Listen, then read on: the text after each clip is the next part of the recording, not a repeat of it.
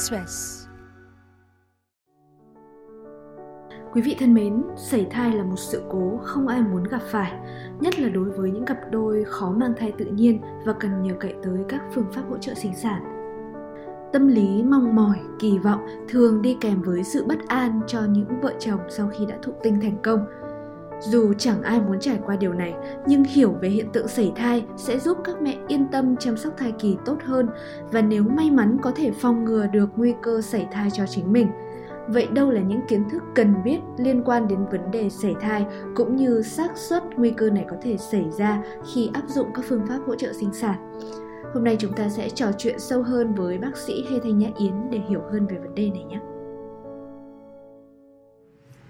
Trân trọng kính chào quý độc giả của báo VnExpress và tôi là bác sĩ Lê Thanh Nhã Yến, hiện tôi là trưởng khoa khám bệnh tại bệnh viện Nguyễn Đức Phú Dũng. À, vậy em xin phép vào chủ đề chính ngày hôm nay. Cho em hỏi thì tỷ lệ sẩy thai ở phụ nữ thường là bao nhiêu phần trăm? À, sẩy thai thì nó có một cái thuật ngữ mà trong giới y khoa thường hay dùng gọi là cái hiện tượng tảng băng trôi. Thực tế là số ca sẩy thai á, là cái cái cái cái nền băng nằm phía dưới cái mà mình thấy được á. Và một số trường hợp á, là sẩy thai mà thai phụ chưa có biết là mình mang thai. Có thể là một chị chỉ vừa trễ kinh, chỉ có thể chỉ nghi ngờ, chỉ thử quen thì nó không rõ là có thai hay hoạt động, nhưng mà sau đó thì chỉ ra huyết.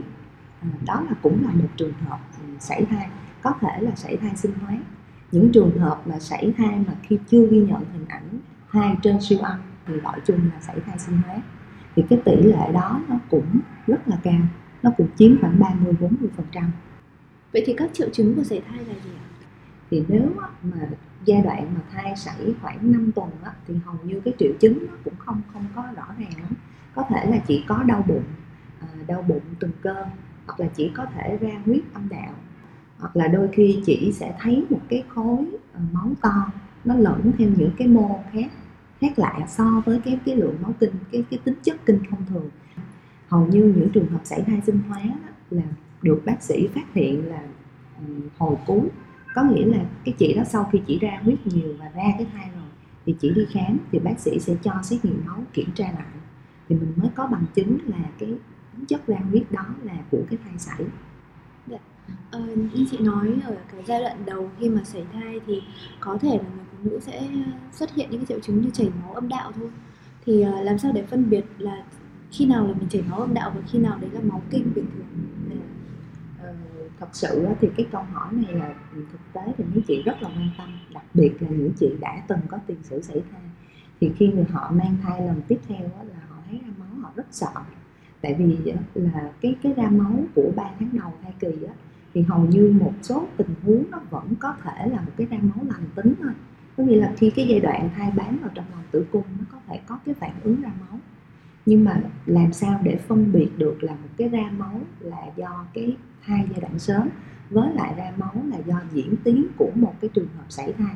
Nếu một chị đã từng có tiền sử sẩy thai thì tốt nhất là cái lần mang thai sau là khi vừa phát hiện trễ kinh thì chỉ nên đi khám liền để bác sĩ có thể hỗ trợ dưỡng thai sớm cho chị. À, thông thường thì qua thăm khám bác sĩ mới khẳng định được là cái máu đó, cái tính chất nó là từ đâu. À, vậy thì cái việc mà đã từng sẩy thai thì có ảnh hưởng đến cái lần mang thai tiếp theo không? À, trước tiên đó, thì sẩy thai là một trong những cái biến chứng sản khoa mà người ta đánh giá là nó ảnh hưởng nghiêm trọng nhất đến tâm lý của một cái người phụ nữ. Cái thứ hai nữa đó là có những uh, yếu tố gọi là nguyên nhân của sẩy thai. Một chị đã từng bị sẩy thai nếu mà chưa có cái cơ hội để đến bác sĩ và thăm khám một cách toàn diện và phát hiện ra nguyên nhân của sẩy thai thì hầu như nếu trường hợp chị đó có một cái nguyên nhân nền tảng mà chị không được phát hiện và xử trí đó, thì cái nguyên nhân đó sẽ đi theo và với mình với cái lần mang thai sau luôn. Chính vì vậy cho nên nó sẽ tăng cái nguy cơ sẩy thai lặp lại.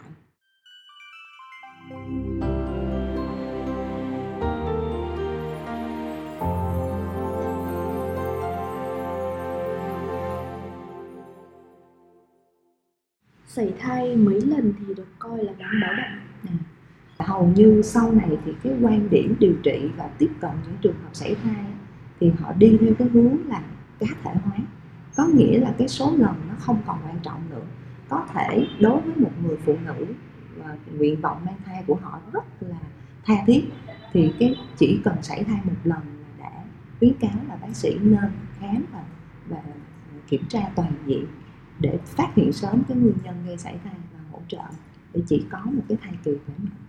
Dạ. Um, vậy thì bác sĩ cho hỏi là cái nguyên nhân xảy thai thì thường liên quan đến cái yếu tố nào? À, khoảng năm mươi phần trăm những cái trường hợp xảy thai à, và được bác sĩ phát hiện sớm và tầm soát nguyên nhân thì sẽ tìm được nguyên nhân. Và cái nhóm nguyên nhân này à, sẽ phân ra làm năm cái nhóm. Nhóm thứ nhất á, là những cái bất thường về cấu tạo, cấu trúc của cơ thể người mẹ. Ví dụ như một chị có cái tử cung bất thường, tử cung cái dạng sừng hoặc là cái tử cung có vách ngăn, thì thông thường tử cung là cái cái buồng để mà cái thai bám và phát triển. Thì nếu trường hợp của cái tử cung có bất thường, có vách ngăn thì đó là một cái sự bất thuận lợi cho cái thai làm tổ và phát triển đến đủ tháng. Cái nhóm thứ hai là những cái rối loạn nội tiết, những cái bệnh lý liên quan tới nội tiết. Cái nhóm thứ ba là một cái nhóm do miễn dịch. Một cái nhóm nữa là bất thường di truyền, như đã nói là cái nhóm bất thường về di truyền do bất thường nhiễm sắc thể, số lượng hoặc là cấu trúc nhiễm sắc thể là cái nhóm mà nó chiếm năm mươi phần trăm nguyên nhân của những trường hợp xảy thai sớm, cũng có nguy cơ nhưng mà chưa có cái cái cái, cái yếu tố khẳng định cái mối liên quan mạnh mẽ, đó là cái nhóm do môi trường hoặc là do viêm nhiễm. Thưa bác sĩ là tuổi tác, tình trạng sức khỏe, thời điểm mang thai của người mẹ có ảnh hưởng đến cái việc xảy thai không? Thì như chúng ta thấy là cái nhóm nguyên nhân của sảy thai thì hầu như là uh, trong năm cái nhóm nguyên nhân thì đã hết bốn nhóm nguyên nhân là từ phía mẹ. Ước tính đó là một cái người phụ nữ từ bốn mươi đến bốn mươi bốn tuổi đó, khi mà chỉ có thai là năm mươi phần trăm chỉ sẽ bị sảy. Đó là lý do mà các bác sĩ thì thật sự thì cũng không có muốn hối thúc, nhưng mà thật sự phụ nữ thì có một cái giai đoạn rất là đẹp thôi để cho cái việc có thai và sinh con. Và cái thời điểm tốt nhất khuyến cáo để mang thai vì những cái giảm thiểu những cái nguy cơ biến chứng trong thai kỳ, không chỉ riêng sảy thai, là trước ba mươi tuổi. À, về sức khỏe của mẹ thì một một chị nếu mà cái độ tuổi trong cái, cái, cái thời gian khuyến cáo là tốt cho mang thai, nhưng nếu chị có một cái bệnh lý, một cái bệnh lý nền và phụ nữ đã có tiền sử sảy thai thì hầu như cần khảo sát tất cả những cái nguyên nhân gây sảy thai để nếu tìm được nguyên nhân thì mình điều trị và mình can thiệp trước cái lần mang thai tiếp theo. Còn có một thắc mắc nữa mà em nghĩ là rất nhiều người cũng sẽ muốn biết là việc từng nạo phá thai thì có ảnh hưởng đến cái việc sảy thai sau này không? À, cái, cái đúng là đây là một vấn đề rất là được quan tâm. Cái thủ thuật nạo phá thai thì nó sẽ là một cái yếu tố làm tăng nguy cơ viêm nhiễm. Thì cái thủ thuật này dù mình có sử dụng những cái thuốc để ngăn chặn cái tình trạng viêm nhiễm nhưng nó vẫn có tăng nguy cơ làm viêm nhiễm trong buồng tử cung hoặc là viêm nhiễm phần phụ. Hiện tại đó thì chưa có một cái bằng chứng rõ ràng về một cái trường hợp đã từng nạo phá thai thì cái nguy cơ sảy thai của cái lần mang thai tiếp theo là bao nhiêu so với cái nhóm chưa nạo phá thai. Nhưng về lý luận đó thì nạo phá thai là một cái yếu tố nguy cơ viêm nhiễm, và viêm nhiễm là một trong những cái nguyên nhân của sảy thai.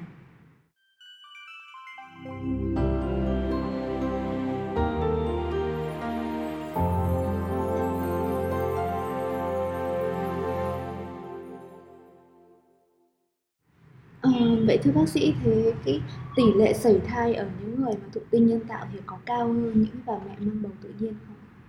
Những năm gần đây thì cái kỹ thuật thụ tinh nhân tạo, điều trị hỗ trợ sinh sản phát triển rất là mạnh mẽ, không chỉ riêng ở Việt Nam. Thì cái câu hỏi đặt ra là người phụ nữ khi họ làm một cái kỹ thuật điều trị hỗ trợ sinh sản như thụ tinh nhân tạo thì họ có nguy cơ sảy thai nhiều hơn so với cái người có mang thai tự nhiên hay không?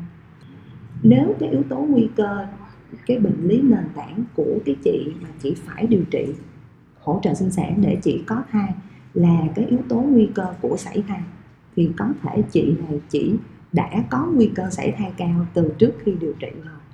Và chính vì cái sự nó không đồng nhất giữa cái nhóm thụ tinh nhân tạo và cái nhóm có thai tự nhiên về độ tuổi, về yếu tố nguy cơ nền tảng, về bệnh lý, Cho nên rất khó để có thể nói là tỷ lệ sảy thai ở người thụ tinh nhân tạo sẽ cao hơn hay là thấp hơn.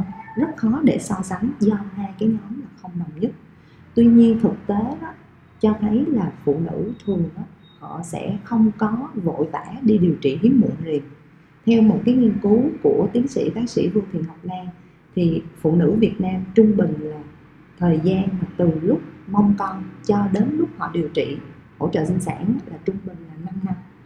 Và đó là cái ngưỡng trung bình, có nghĩa là có những chị họ đợi tới mười năm. Thì có thể khi họ mong con họ ba mươi tuổi, nhưng khi họ đi điều trị hỗ trợ sinh sản thì họ đã ba mươi lăm bốn mươi tuổi rồi. Thì cái giai đoạn đẹp để họ có thai nó qua rồi.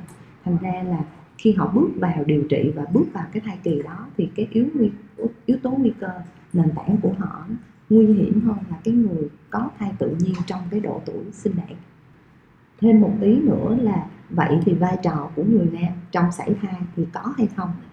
Thì có một cái công bố mới vừa trong năm hai không hai không đầu năm thì họ họ đánh giá cái yếu tố của người bố về độ tuổi của người bố liên quan với lại cái nguy cơ sảy thai, thì họ thấy là có mối tương quan, nhưng cái mối tương quan đó thì nó không có mạnh mẽ như là đối với người mẹ. Cụ thể là một người bố mà lớn tuổi mang thai thì cái nguy cơ nó tăng khoảng sảy thai sẽ cao gần hai lần so với là cái người bố mà có thai ở cái giai đoạn mà tuổi trẻ hơn. Dạ. Vậy thì tất cả những nguyên nhân nhân đấy thì đều có thể chữa trị được đúng không ạ? Hầu như nếu tìm được nguyên nhân thì có thể can thiệp để cải thiện cái thai kỳ lần sau. Đôi khi á, cái nguyên nhân của sảy thai nó có cái tính là phức hợp với nhau. Vì một chị có thể chỉ có nhiều vấn đề, và có một cái nhóm dù mình biết đi chăng nữa có thể mình cũng không can thiệp được, đó là bất thường di truyền. Nó ngẫu nhiên trong mỗi lần mang thai, rất là khó để mình có thể can thiệp. Lời khuyên cho những chị, thứ nhất là chị lần đầu tiên mang thai, tốt nhất là mình nên khám sức khỏe định kỳ, và nếu trường hợp mình phát hiện có những cái bệnh bệnh lý nền thì mình nên điều trị ổn trước khi mình bước vào thai kỳ. Lời khuyên thứ hai là những trường hợp những chị đã mang thai và không may mắn xảy thai thì chị nên đến cơ sở y tế và khám khám sớm ngay sau khi kết thúc cái thai kỳ xảy thai. Chị nên đi cùng với chồng của mình vì sẽ có những cái vấn đề cần ý kiến của hai vợ chồng. Vâng, rất cảm ơn bác sĩ ạ.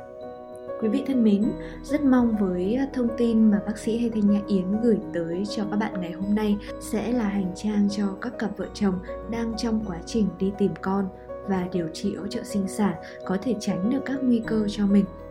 Và một lưu ý cho các mẹ là khi mang thai cũng cần chú ý mọi bước đi, miếng ăn, giấc ngủ để đảm bảo an toàn, phát triển toàn diện cho cả mẹ và thai nhi. Tuy nhiên cũng đừng vì tâm lý sợ sệt mà lười vận động, ngại vận động và nằm yên một chỗ. À, chúc các mẹ bầu có một thai kỳ khỏe mạnh, mẹ tròn con vuông.